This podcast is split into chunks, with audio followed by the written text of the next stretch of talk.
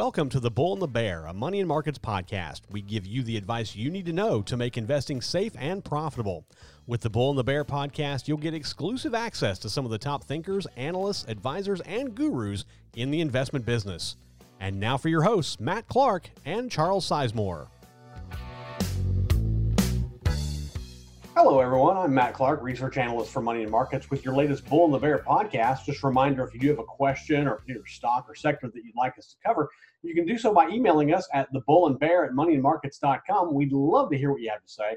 Uh, now let me get on with today's uh, with today's podcast, kind of a, in, a, in a quick fashion, if you will. Um, now, I'm kind of a data geek. Uh, I kind of started when I was a sports reporter in high school. I used to spend just countless hours poring over stats, Uh, for any sport I could find, anything from football to, to soccer to baseball to softball. It didn't matter. I, I always looked at line scores and stats.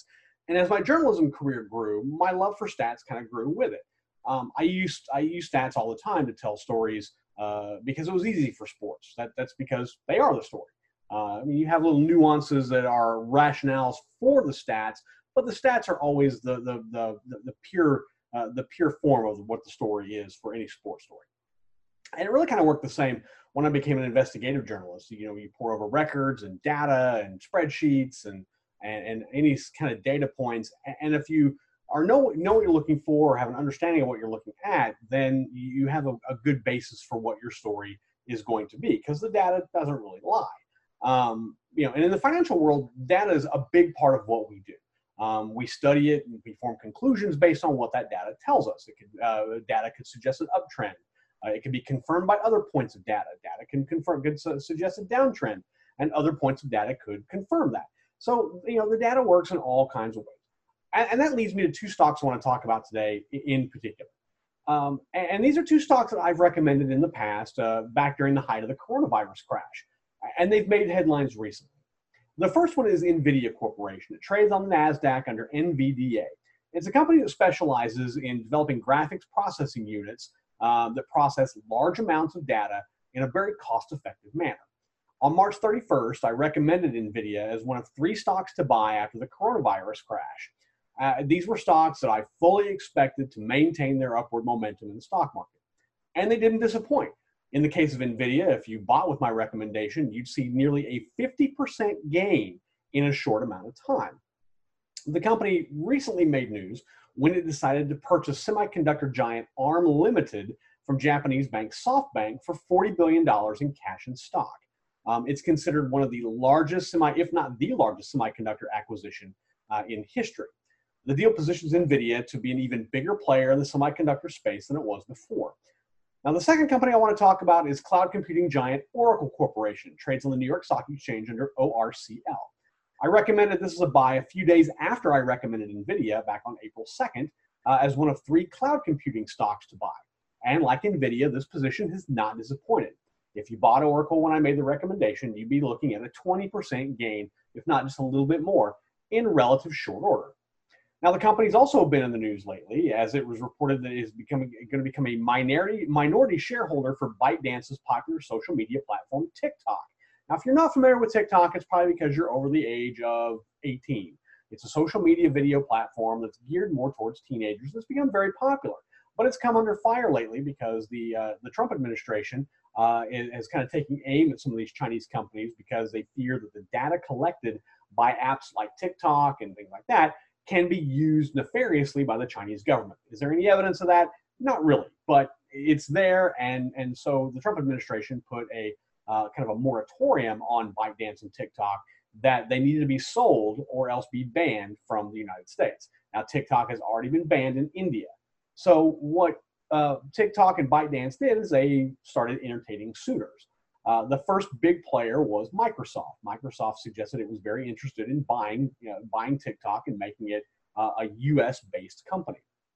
And then Oracle came into the picture very, very late. Well, a few days ago, uh, TikTok, or ByteDance rather, uh, completely ruled out uh, any type of a merger with Microsoft. There really wasn't any reasoning as to why. Uh, it could have been price, it could have been structure, it could have been any number of things. Well, then just a few days later, earlier this week, Uh, it was announced that ByteDance will now allow Oracle to uh, essentially become a minority shareholder in the company and then bring its U S operations into the United States, where all the data will be stored on Oracle servers in the U S.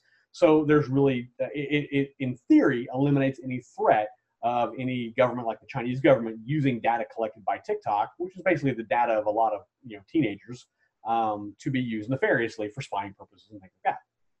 Now, at the time, in late March, early April, both NVIDIA and Oracle seemed like great buys. I looked at them and I saw their charts. They were both uh, trending very well. NVIDIA was already starting an uptrend after the coronavirus crash. Its fifty-day moving average had already inched above the two hundred-day moving average, which suggested an uptrend was in the making. The same was true for Oracle. It, it was basically moving up. Its technical indicators reinforced the uptrend. So at the time, the picks were good decisions. Now, looking at the data, it tells a bit of a different story. And what I do is I turn to Adam Odell's Green Zone ranking system to tell that story. If you look at NVIDIA, uh, when I looked at this data just a day or so ago, um, the NVIDIA, which, and these ratings change on a daily basis um, for now, the stock ranks a sixty-eight overall. Now remember, Adam's system ranges from zero to one hundred, and they use six different metrics to determine that ranking. And each one of those metrics also gets a ranking. So you basically take six rankings, and then you compile them together, and the algorithm builds one overall ranking, which suggests kind of what we feel like the position will do. Now, a ranking of sixty-eight means that we're bullish on the stock, but it's not that bullish. Uh, it, you want to look at stocks that are scoring seventy-five, eighty, or higher in order to suggest a real strong bullish, uh, a real strong bullish sentiment. Now, NVIDIA scores very low in size. In fact, it scores a zero because it's a very, very big company, uh, and has become even larger with the acquisition of Arm. It also scores very low in value because it's become extremely overpriced.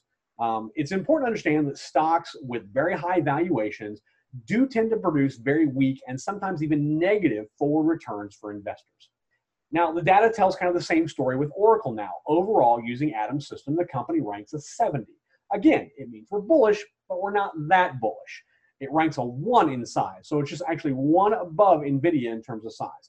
Uh, meaning, again, it's a very, very big company. It also ranks very low in value, it scores a forty-four, and in growth, it scores a fifty-nine. Again, these scores are ranging from one to one hundred, one hundred being the best, zero being the worst. So it's right there in the middle. It's not very strong in either direction.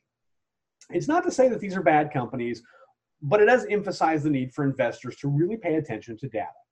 You've got to look beyond prices and see just what the data tells you. You've also got to look past the noise that are created by daily news headlines. I realize that uh, you know the stock market will uh, move up or down based on a headline.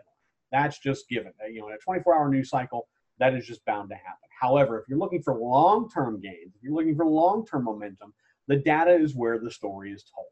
In the case of NVIDIA and Oracle, the data could suggest a slowdown in their uptrend. Um, they both may go up a little bit more, but it's not likely they'll go up as fast as they did immediately after the coronavirus crash.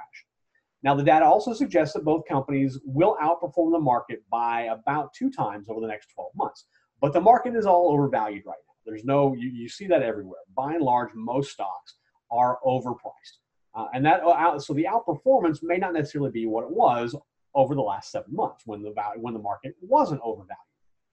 The point here is to make sure that you take your time and you look to people like Adam or to Charles Sizemore or even to myself to research and find those real good best bets for your investment. And make sure you check out our YouTube channel. Just head over to YouTube, uh, YouTube dot com. Make sure you uh, search Money and Markets. Uh, we'll, we'll have the little green, uh, little green logo. And be sure to subscribe so you can get notified every time that we post a new video. If you want to listen to The Bull and the Bear, you can do so on your favorite podcast syndicator like Apple Podcasts, Google Podcasts, Spotify, iHeartRadio, even Amazon here in the immediate future. Make sure you subscribe there and get alerted. And what you need to do if you're on YouTube is there'll be a little notification bell that'll pop up after you, after you subscribe. If you click that notification bell, that will alert you every time that we release a new video. Also, whenever we put out new videos, a lot of times we do what we call premiering. Now, what premiering does is allow it to go basically live and brings up a little chat function so you can get a chat alongside. Uh, and you can, if you're getting notified, then you can also get reminded whenever our, our new video pops up and is about to go live. So it gives you kind of that extra step Uh, in, in terms of getting that information first and faster. Uh, also, leave us a review or leave us a comment on any of these platforms, whether it be on a podcast platform or on our YouTube channel. We love to hear what you have to say. If you have a question or particular stock that you'd like us to look at, just email us. It's the bull and bear at money and markets dot com. Uh, we love to do, we love to read your comments and respond to those as well. Do so as, as often as we can. Now, coming up on Friday, Money and Markets Chief Investment Strategist Adam Odell will join me along with uh, contributor Charles Sizemore We're going to talk about a couple stocks, let you know whether they are good buys or maybe ones you should stay away from. So you want to make sure you stay tuned for that coming up this weekend.